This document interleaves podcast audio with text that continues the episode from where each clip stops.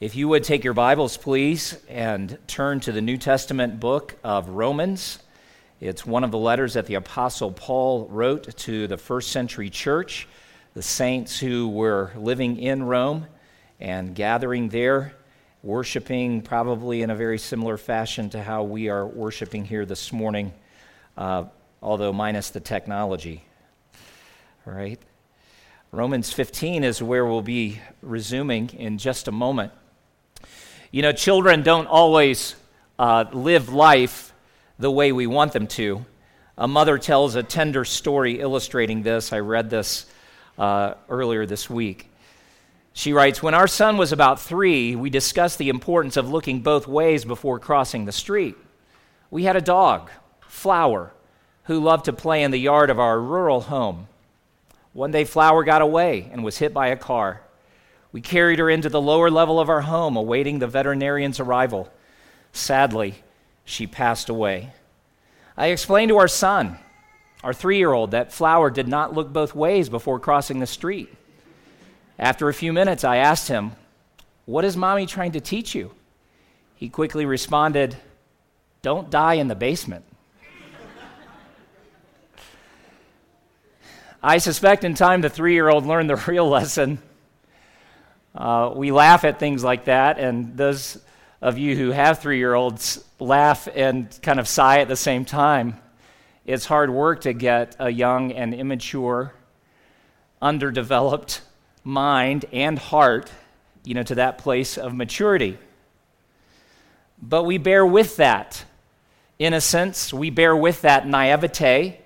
We bear with some of that foolishness in the great hope and expectation that as we walk side by side in love, instructing, disciplining, correcting, doing all those things that are necessary for little ones, that they won't stay little either physically or mentally. And I think that that story illustrates humorously some of the challenge that we as a body of believers are always in as we're seeking to help one another in this journey of life. We've been in Romans 14 and actually taken two different sermon slots to break it in half and look at what Paul says in that particular chapter about welcoming one another. And the command is to receive one another, open your heart to one another, but not for the purpose of quarreling about opinions. That's chapter 14, verse 1. That's where we started. And then he walks us through that, reminding us that there are weak uh, believers and there are strong believers, weak faithed believers, strong faithed believers. The reality is that we're all weak in some ways and strong in other ways. But his point is when it comes down to the opinions that we hold, even those that are motivated by a desire to honor God, that we would personally say are rooted in our understanding of the scriptures, Things that God has not spoken definitively about must never become the points of contention, quarreling, argument, and fighting. It's important to keep the main thing the main thing. So we've spent the last two messages working through Romans 14. Now, in your uh, copy of the scriptures, whether you're looking at a printed copy or an electronic copy, there's a chapter break after verse uh, 23 of chapter 14. And in some ways, it's not helpful because Paul is actually continuing the thought. And we sometimes read chapters in the Bible the way we read chapters in novels. But that's the, the chapter numbers and even the verses are given just to kind of make it a little more manageable. So rather than even this morning as I began saying, turn to Paul's letter to the Romans, and you need to go about, mm, you know, five, six of the way through, and, you know, it just helps us to say, turn to Romans 15. So as I read through this in just a moment, I want you to carry Romans 14 kind of stuff forward. And I'm, I'm mindful of the fact that a number of you are visiting with us today for the first time, or some of you haven't been here for several weeks and may not have been able to hear those uh, sermons that we worked through previously. So, Paul has been making this case that we should receive one another, open our hearts to one another, not to quarrel, not to pass judgment on one another, not to despise one another, but we care for one another. And these are the thoughts that we carry now into chapter 15, verse 1. So you follow along, please, as I read. The words are printed on the screen for you, too. If you don't have a copy of the Bible, uh, you can follow along uh, on the screen. This is the word of the Lord. The Apostle Paul writes, We who are strong have an obligation to bear with the failings of the weak and not to please ourselves. Let each of us please his neighbor for his good to build him up.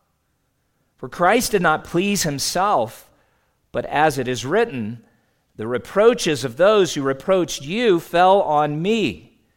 For whatever was written in former days was written for our instruction, that through endurance and through the encouragement of the Scriptures, we might have hope.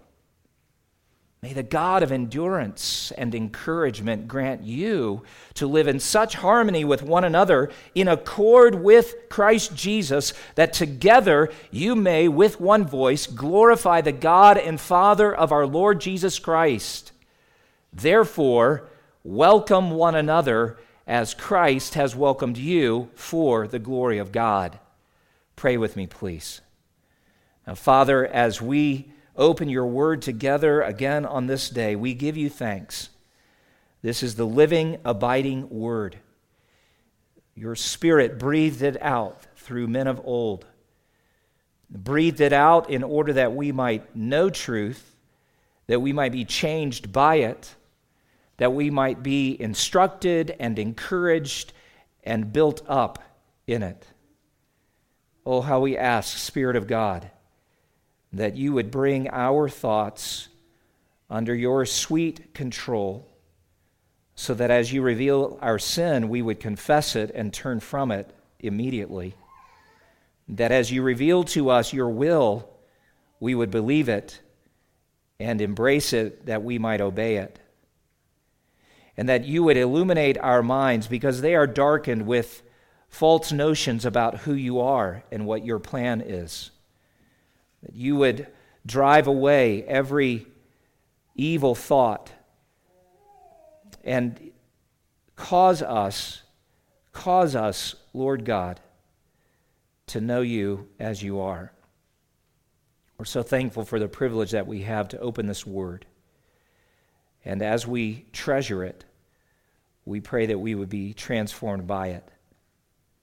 Would you let your blessing rest upon all those who gather in your name today, who open the word in hope and expectation. Would you pour out your spirit as the word is preached and taught both here and around the world? Would you cause it to bear the beautiful fruit of repentance and faith, that we might see your church grow, that we might see the nations transformed? We pray these things in Jesus' name. Amen. Look at verse 1 with me again, and notice there are two groups that Paul uh, reminds us of again, though he uses a little different terminology here. He says, We who are strong have an obligation to bear with the failings of the weak. And in its simplest expression, the word strong has the idea of those who are able. Those who are able to live the Christian life and do the kinds of things that we've been looking at in chapter 14. And then there are others who are not able. They don't have the strength within themselves. Their faith hasn't grown to that point. You know, picture a three year old again. They're limited in what their ability and capacity is. You don't typically see three year olds mowing the yard, but some three year olds are learning to make their bed. That's a good thing, a reasonable thing.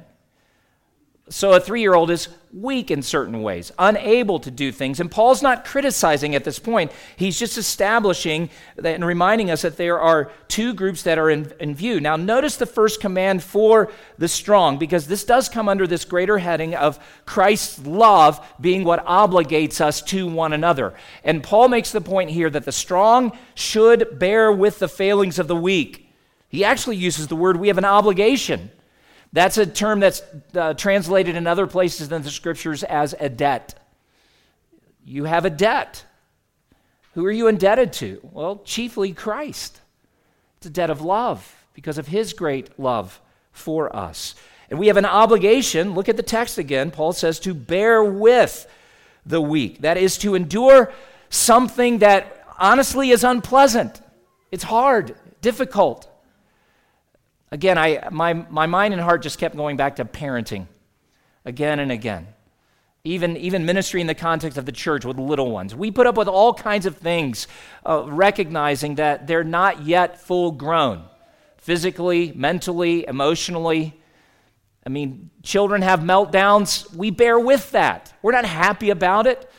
Some of you parents have, and it always seems to happen in a public place, right? I mean, that's not the only place it happens, but the worst ones happen in public. Aisle three of the grocery store. And you feel like everyone in the store comes running to that aisle to see, you know, this, this meltdown, this catastrophic event. Well, that's actually the kind of thing that Paul is talking about. You, you are obligated, for Christ's sake, to bear with those who are weak. This term is used in the Gospels in a, in a really wonderful setting and story of our Lord. In Matthew 8, Jesus has been uh, healing, working extremely hard with the disciples. Verse 16 tells us that even at evening, when you know you should be like knocking off work, having dinner, getting a little rest and relaxation, but in in this particular evening, Matthew writes that they brought to him many who were oppressed by demons, and he cast out the spirits with a word. He healed all who were sick. And then Matthew inserts this really powerful note. This was to fulfill what was spoken by the prophet Isaiah. He took our illnesses and bore our diseases. Those are physical weaknesses that even have spiritual ramifications, often negative ones. The Lord is not asking us to do anything for one another that He Himself has not done for all of us. Matthew is quoting Isaiah 53. Now, if you look again at the, at the text in Romans 15, what Paul is speaking of here, bearing with the failings. Very specifically, this has to do with those, those scruples, those concerns, those places of, of tender conscience for uh, some believers. And in, in the church at Rome, it had to do with eating meat that potentially was tainted. And there were Jewish believers there who had grown up with a really strict dietary consideration. They were doing it in honor to God. And even though at, through Christ's life and ministry, he had overturned or fulfilled specifically all of those Old Testament requirements so that all foods were now clean and acceptable, there were some who hadn't yet figured that out, hadn't grown in faith to that point. That's one particular example that Paul gives us. And he actually describes these as failings. Now, it's not a failing in sin, it's a failure to understand the fullness of God's truth. And so their consciences are restricted in a way that God doesn't intend. And the Lord is saying, You who are strong, you need to bear with those failings. Their differences of opinion as to what our Christian life and service and ministry ought to look like. So that's that's big point number 1. The second is this that the strong are to consider the weak. Notice how he goes on to say that the strong should not please themselves, not to please himself. This has the idea of giving consideration for weaker Christians, letting that consideration take precedence over what we ourselves would like to do. Now, this does not mean that the weak suddenly be, you know, take control of everything that we just kind of find the lowest common denominator and settle there and never move off of it. No, as one author writes, it would be wrong to think that they only have to express a scruple and everybody would rush to conform. That would mean that the church would be permanently tied to the level of the weak and that life and growth would cease. I, am actually thankful that there are three year olds in this church. We don't all have to live and think and act like three year olds when we gather. That would be bizarre at best and scary and frightening at worst, right? Well, similarly in the church. So the, war, the Lord, when He tells us we have to please our neighbor, He's not. He's not talking about a people pleasing kind of thing. That's actually condemned outright in places like Galatians 1 and Colossians 3. So this is not a modern understanding of what it means to please someone else that we're bringing to bear, because that, that would probably reduce to, well, whatever else, whatever somebody else wants you to be or whatever somebody else wants you to do, that's it. Well, that is a form of pleasing, but that's not the concept that Paul has in mind here. A biblical understanding of pleasing your neighbor has to do with, um, as needed in this present moment, to adapt ourselves to fit who they are and where they are. Again, it's what some of our children's workers are doing right now. They're taking Bible lessons and truths from God's Word and putting it right down to the level where little ones can understand them. In time, their understanding will grow, and, and so will their vocabulary, and so will the, the depth of lessons that they will be given. But we do this because God is making our hearts soft and tender toward one another. It's His love at work in us, and that's what compels us to not please self, but to please our neighbor. Typical human thinking runs along this line well, you ought to adapt to me. But that's not Christian thinking. Or sometimes we would say, well, they ought to adapt to us. That's not the direction that the Lord is taking us. Bible author Leon Morris has written a genuine concern for the weak will mean an attempt to make them strong by leading them out of their scruples so that they too will be strong. And that's where Paul goes in this next line. Look again at your Bible. So we don't please self, but we work for his good. Now, Paul is going to explain that in the very next phrase. What does it mean to live or work or consider, be considerate for his good? Look at the next phrase to build him up, to strengthen him, to take that person from a place of, of, of small or even imperfect understanding to mature understanding, to help grow them from a place of, of maybe stilted practice to full, mature, faith filled practice. Think of how often we adapt our language to the level of a little one. We're happy to do that, knowing that as the vocabulary grows, we'll have adult conversations. One of the great joys of, of parenting right now, our youngest just turned 20 several months ago, so we have no teenagers. Um, you know, they're all 20 and older. And it, parenting has its challenges now. I don't want to, we're not on easy street. I think we pray more now than ever. We often talk about that, right, honey? Um, but we also have a different kind of conversation now than when they were really little. I remember one years, years ago with our oldest, who's 27, and he was just a little guy, and, and uh, we were coming home from church one day, and um, I, I'm pretty sure I had preached out of Genesis because we were talking about Cain and Abel, and, and he was wondering, you know, what kind of weapon Cain had used to kill his brother, and I said, well, the Bible doesn't tell us. And uh, we talked about possibilities for a while. You know, boys are always fascinated with that type of stuff. And um, he said, Well, when I get to heaven, I'm going to ask God to tell us what, what Cain used to kill his brother. You know, and I was thinking, man, praise God, we're having rich, deep theological conversation. And, and in the next breath, he goes, And when we go to Target, I'm buying Legos we thank God we still have spiritual conversations. It's been a long time since my son has said to me, "Hey, you want to go to Target and buy Legos?" Although he does still do that, right? He just does these like 9,000 piece sets. There's the hope and expectation that there's going to be growth and maturity. And that's what Paul is saying the strong need to keep in mind. We, we adapt ourselves to one another, even in those, the, those periods of weakness with a view that as we love and give ourselves in that way, it's going to result in growth and maturity. I know some of you feel like, will we never move off of these, you know, little kid conversations? You will. And even spiritually, sometimes we feel like, are, are we ever going to make progress out of some of this immature Christian thinking and the conversations we have? Yes, we will. Jesus is calling us to live with a soft heart toward one another, and especially the weak faith believers in our assembly. It's His love that obligates us to one another. Now, look at verse 3, because there's a second category for us to consider this morning. It's Christ's love that actually serves or sets the standard for loving one another. Isn't this remarkable? Verse 3 tells us that Christ did not please himself but as it is written, the reproaches of those who reproached you fell on me.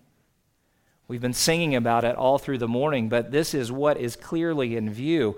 Paul's actually going back and quoting a psalm here uh, when, when he says, as it is written. Hundreds of years before Paul wrote this letter, the psalmist recorded uh, a conversation prophetically that God the Son was having with God the Father. The reproaches of those who reproached you fell on me.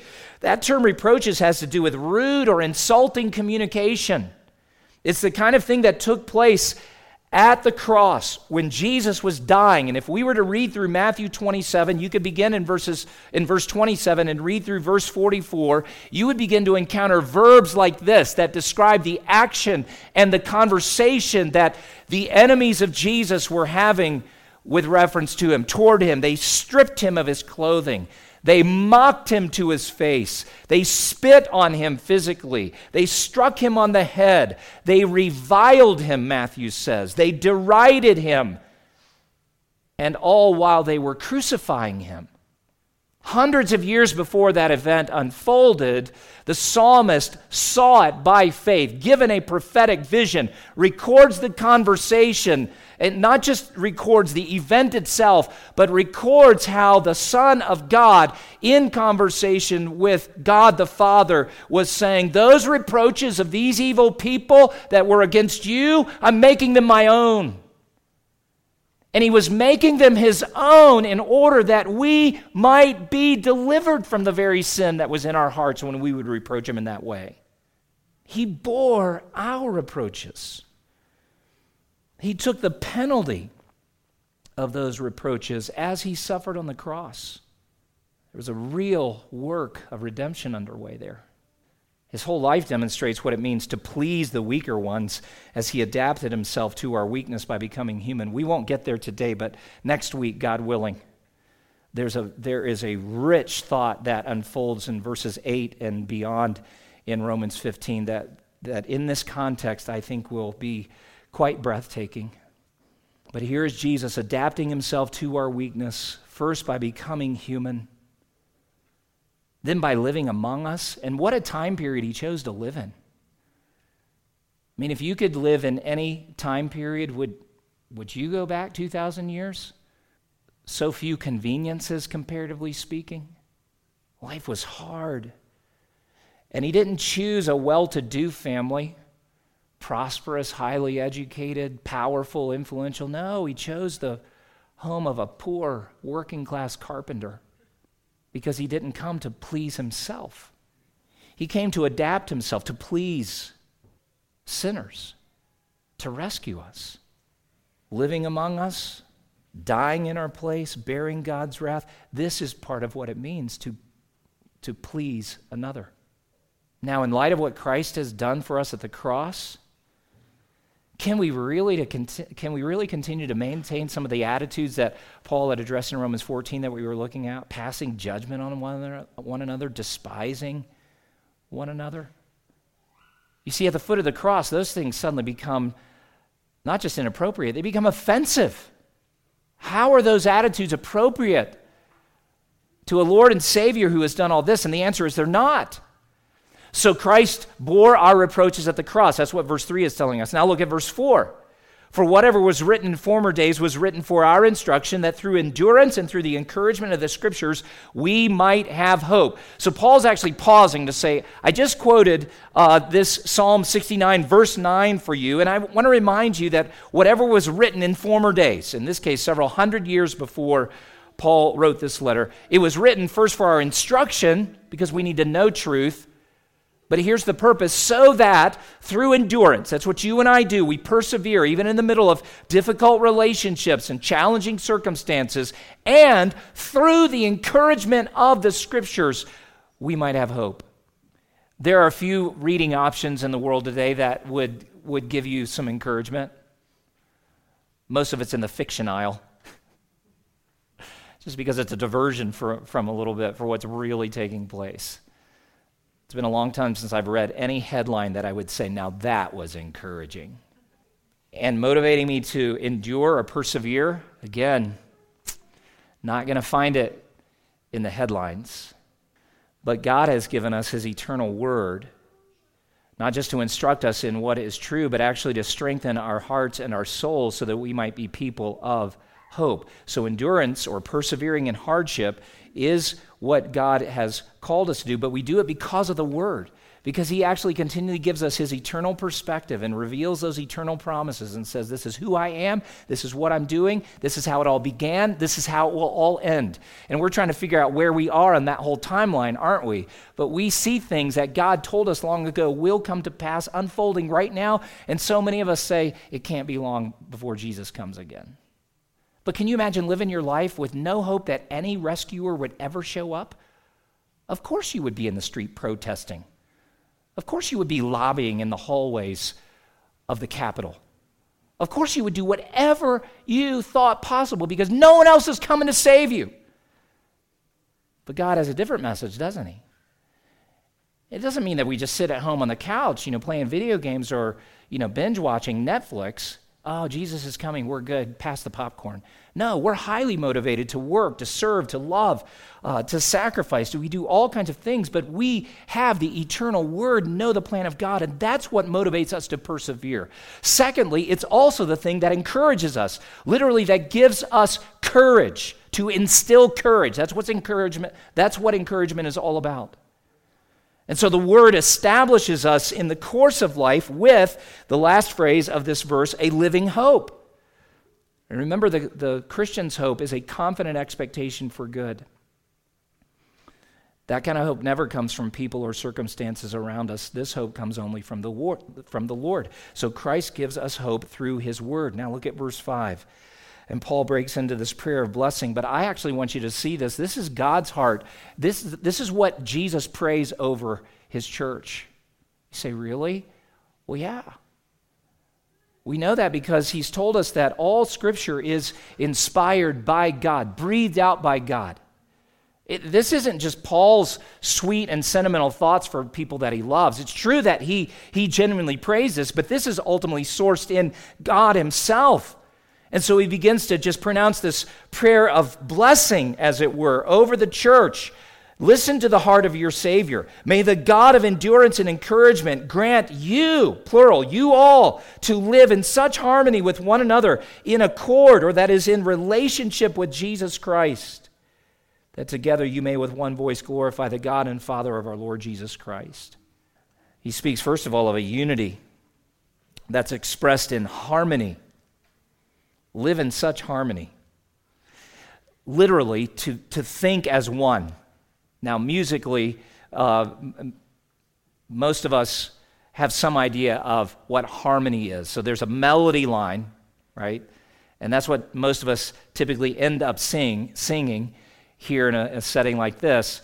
Uh, but some of you have, you know, sung in choirs or maybe even had music lessons or whatever, and you know that there are certain notes, uh, both above and below, the, the melody line that if you add them in, it, it fills out that tune and may even create a chord if you sing enough notes. But harmony would be those supplemental notes to the melody line that make it richer and fuller.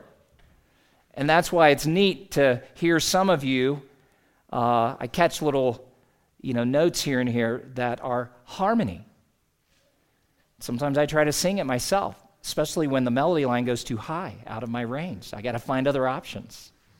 Well, Paul's not talking specifically about a musical concept of harmony, but that carries us a long way in understanding how, in the same way that a melody line is complemented by a harmony line, there is a complementary, uh, complementary relationship in our lives of service to one another, our love for one another, when we actually do the th- individual things that God has called us to. There's a pleasing agreement, if you will. Now, look at the text again because it's important to know what we are agreeing to. And, and this kind of harmony is not the result of having the same opinion. He's already talked about that in chapter 14, right? And I think the fact that the English translators reflect this distinction in, in choosing an English word to translate a Greek text, that they chose harmony and they didn't choose, you know, same opinion or agreeing about opinions. No, here's the, here's the critical phrase in accord with Christ. That is in relationship to Jesus. Here's the thing that brings first beautiful harmony and then results in unity that we come together saying, Jesus Christ is everything to us. We love him because he first loved us. We submit to him because he is Lord, King of Kings, as we were singing earlier. Uh, we seek his forgiveness because only his blood can cleanse us from our unrighteousness. Only the cross is what rescues us from our sins. It's all about Jesus. Now, the secondary outworking of that may look very different. And again, back in chapter 14, to review very briefly, there were some who were saying, you know, I, I can't eat meat that may have been offered to an idol. I think that would dishonor the Lord. And you have other people whose consciences have been strengthened, uh, even through the New Testament writings, where they're like, you know, whether it was or not, I'm not really asking. I just know it's really good meat. And it ultimately came from this God. Both are trying to honor the Lord, but each does it differently. It's actually bringing a kind of spiritual harmony when, because both are seeking to honor Christ, love Him, serve Him, even obey Him, as their consciences have been grown and strengthened, those particular points, those, even those different practices become a beautiful harmony. Because the one thought, the one essential, non negotiable thought is that Christ is Lord. Now, he mentions the word or the concept of, of unity in verses 6 and 7, but look at verse 6 with me, please. That together you may with one voice, together, again, that one mindedness with one voice. What do we do with that one voice? We glorify the God and Father of our Lord Jesus Christ. So we're not here to glorify one opinion above all others. We're not here to glorify one set of scruples of the weak or even the expression of faith that the strong might give. No, we, we come together to glorify God the Father.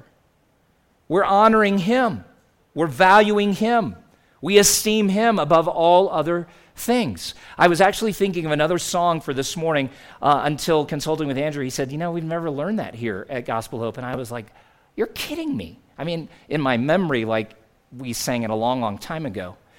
So we're going to add another one to the list. Like, how soon we'll learn this? But it's um, the title is "Come, People of the Risen King." Some of you would know it. Uh, written by Stuart Townend. Uh, I looked it up, 2009. So that's an older song. Um, that's humorous to me. Uh, but listen to this text: "Come, people of the risen King, who delight to bring Him praise." Come all and tune your hearts. And what's implied in this text, you tune your hearts to Him. You don't just tune them up, you know, randomly. We're not even talking musically, but you tune your hearts to sing to the morning star of grace. And morning star is one of those beautiful titles that the Bible has given us for Jesus. Tune your hearts to sing to the morning star of grace. And then in the chorus or the refrain, it has these lines with one heart, one voice, O church of Christ, rejoice. It's Jesus that gives us that one heart. It's Jesus that gives us that one voice. Now, what a contrast this is to the cultural tribalism of our day. You hear that term used a lot, as I do, and it's a great term. And we're so divided one from another. And there are all kinds of opinions and practices and policies and philosophies that create these individual tribes. And one tribe doesn't trust another tribe and doesn't even respect or appreciate the viewpoint of the other tribe. And, and if we were able, we'd probably destroy every other tribe but our own because we think we're right. What a countercultural thing the church becomes when, because of Christ, we say, your background doesn't matter. Your ethnicity doesn't matter. Your gender doesn't matter. Your education doesn't matter. Your citizenship on planet Earth doesn't matter. Jesus matters. He unites us. So that Paul in another place says in the church, it's not about Jew and Gentile, slave or free, male or female. Christ is all, and we are one.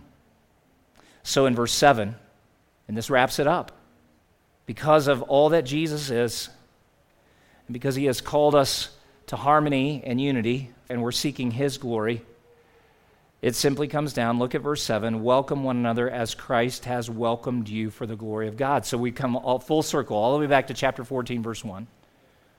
Welcome one another as Christ has welcomed you. Jesus didn't wait for you to get your act together, for you to grow in, in perfect theological understanding, to memorize, you know, the whole Bible from Genesis to Revelation, or to be expert uh, in, in your gospel understanding. He didn't wait for you to be perfectly sanctified, where you're not sinning anymore before He welcomed you. No, He actually came after us, as Paul wrote earlier in the book of Romans, when we were without the moral strength to choose Him or to choose right when we were hostile enemies toward God, when we were sinners. Christ died for us. So we're not waiting for one another to get our acts together before we unfold our arms and extend them one to another. We welcome one another as Christ has welcomed us for the glory of God. You know, in a day when so many people are clamoring for their rights, call, Christ is calling us to a different mission. And he's actually saying, I, I want you to live in order to please others. That means we're giving up some rights here. For Gospel Hope to be a healthy assembly of God, we walk through these doors and not, and not with a clinging to our rights, but we, we open our hands and turn loose of so many things and say, you know, I'm not here to claim what's mine. I'm here to love and serve and help others. So let's think this through. How will we live it out? Well, just four takeaways. Bear with the failings of others. It is painful, it's inconvenient, and sometimes it's frustrating. And just like parents say to their little kids, we've talked about this before. I've told you a hundred times. And you know, a faithful parent will tell a child a hundred and one times. We bear with the failings of the weak. We adapt to the weak. That doesn't mean we stay there forever. We're not looking to have an immature church family. We're looking to grow, but it does mean that we, we find the right kind of language to speak. We find the right kind of actions that will connect us. We love people where they are in order to strengthen them. And even as we seek to strengthen them, we strengthen our hearts in the Word of Christ. It's challenging.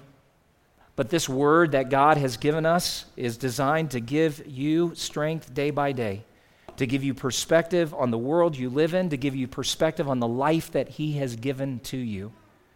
And finally, we unite in the work of Christ. We unite in the work of Christ in such a way that the beautiful harmony He spoke of and the unity that He is pushing toward display the glory of God. That's the kind of church he's calling us to be. I actually, again, I, I'm just so thankful for what God has done here. But I don't want us to be content with where we are.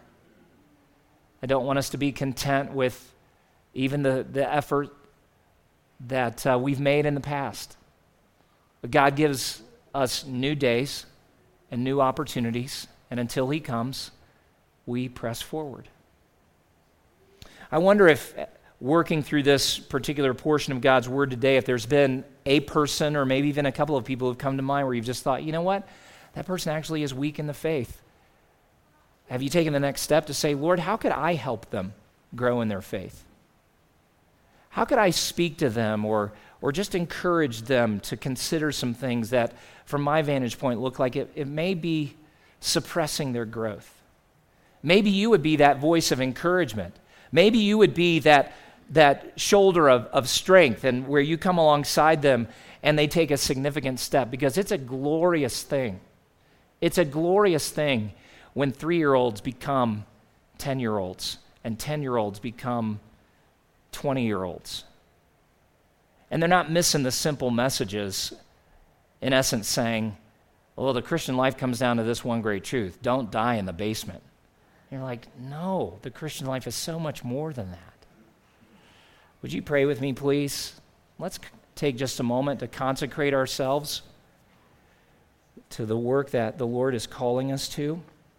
Father, these last several weeks in particular have been both a blessing and a challenge.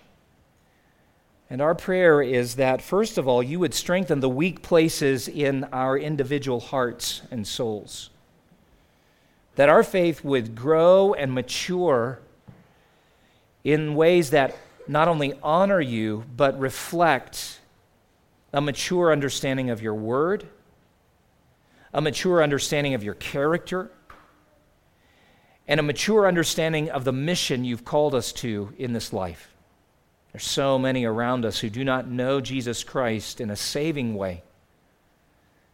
They know about him, heard a few stories of him, but have never really experienced the power of the indwelling spirit, of the conviction of sin that leads to repentance and faith.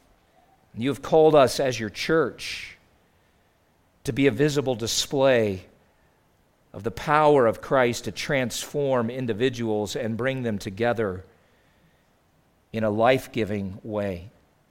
Give us the grace to bear with the failings of the weak around us. And give us the wisdom and creativity to adapt ourselves to these that we love in order that they might be strengthened. And as we trust you, patiently enduring, strengthen our hearts in the word of Christ so that we would be united in the work of Christ. We yield ourselves to you because you are Lord, you are King, you are the only rescuer and Savior of the human race. So, Lord, would you please take your word and seal it in truth to our hearts, whatever opinions we have formed outside of your truth. Just let them fall away, useless as they are. And I pray that we would retain only those things that come from you. We're so thankful for your word, for all that you are for us. And pray now your blessing as we worship you in this final song. In Jesus' name we pray. Amen.